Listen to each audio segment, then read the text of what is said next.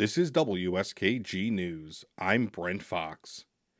New York Forest Rangers work in some dangerous and difficult conditions. They fight wildfires, lead rescues overnight and in the dead of winter. They rappel from helicopters to airlift injured hikers off mountains. But some rangers say the state isn't giving them enough gear to do their jobs. As Emily Russell reports, a new foundation aims to raise money to fill those gaps. Forest Ranger Andrew Lewis has a lot of gear, stuff that's meant to keep him safe when his job gets dangerous, like different kinds of helmets. There's a helmet for fire, there's a helmet for rope rescue, there's a helmet for swiftwater, there's a helmet for ATV operations, helmet for the snowmobile. Um, so lots of helmets. Those are all helmets issued by New York State. Rangers also are issued jackets, a hiking pack, a headlamp, micro spikes, and crampons. Lewis works in the Adirondack High Peaks. He remembers what it was like graduating from the Ranger Academy back in 2016. At first, you're given a lot of gear, right? And you come out of the gate as a new Ranger, you're like, man, I just got a lot of gear. This is awesome. Then you start getting into what you're really doing, and you start realizing, man, I need, I need that really bad like mountaineering boots, packable hip waders, extra puffy jackets. And rangers not only have to think about gear for themselves, they also have to think about the people they're helping in the woods.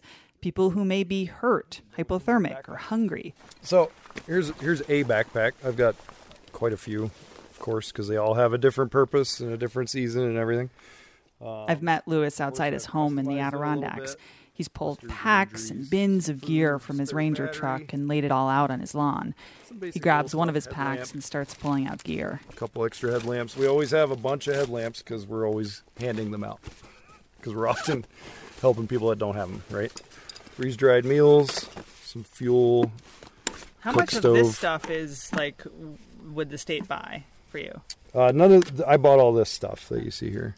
He's also used his own money to buy multiple sleeping bags, skis, snowshoes, heavy duty mittens, and lots of warm layers. Lewis says he learned the hard way that he needs to carry extra puffy coats in his pack.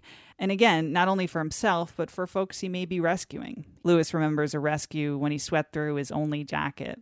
And I'm standing there freezing, going, okay, I know what I got to buy now. And guess what? That night, I'm on the internet shopping. And that's a daily occurrence for a new ranger. I spoke with a few new Rangers on background for this story. One said they've spent about $4,000 of their own money on gear so far. Another said they had to buy a $400 pair of insulated mountaineering boots. That far surpasses the state's annual boot stipend of $150. So Lewis and two other rangers have taken matters into their own hands. They started the Forest Ranger Foundation, a nonprofit to raise money for gear and training. Lewis says it's a way to fill the gap from what the state provides to what rangers say they really need.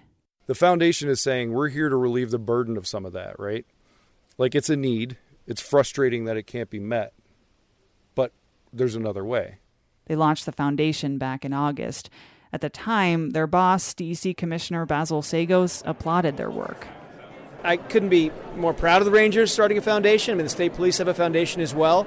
Um, that's really important for the sort of sustainment of the Ranger uh, family for years to come. The Police Foundation funds trainings as well as college scholarships and relief aid for trooper families. The Ranger Foundation will fund trainings, but it's also focused a lot on getting them more gear, better gear. But Seggos said back in August that's not necessary. He said Rangers shouldn't need to turn to the foundation for gear we absolutely have the resources. I've told uh, my command staff get them whatever they, whatever they, need, whether it's you know new boots, clothing, um, sleeping bags. That's certainly their goal. It's not possible. Um, it just isn't. Adirondack Forest Ranger Andrew Lewis again. He said he's tried to work with management on buying gear and partnering with outdoor brands, but it's really complicated and bureaucratic. Every one of the 155 rangers around New York State is different. They have different needs and desires. They work in different conditions. And Lewis says state protocols make even the simplest purchase into a complex or even impossible one. The foundation is not saying, you've failed us and we have to now fix this. We're saying, okay, this is a very challenging, heavy lift to properly outfit these widely diverse forest rangers doing widely diverse things let's step in and help out and try to meet these needs so that rangers aren't getting bitter or being under equipped.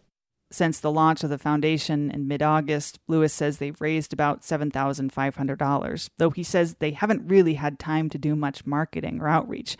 They've been really busy with rescues lately. But Lewis is hopeful. He says their target donors are folks who know how important it is to have well equipped rangers. If you're somebody that recreates, if you like to push the limits in the woods, you want to know that the best possible responders are coming for you with the best possible equipment and the best possible training. Lewis's goal is that the foundation will fund trainings that will make New York State Forest Rangers among the most skilled search and rescue teams in the world. Reporting in Keene in the Adirondacks, I'm Emily Russell.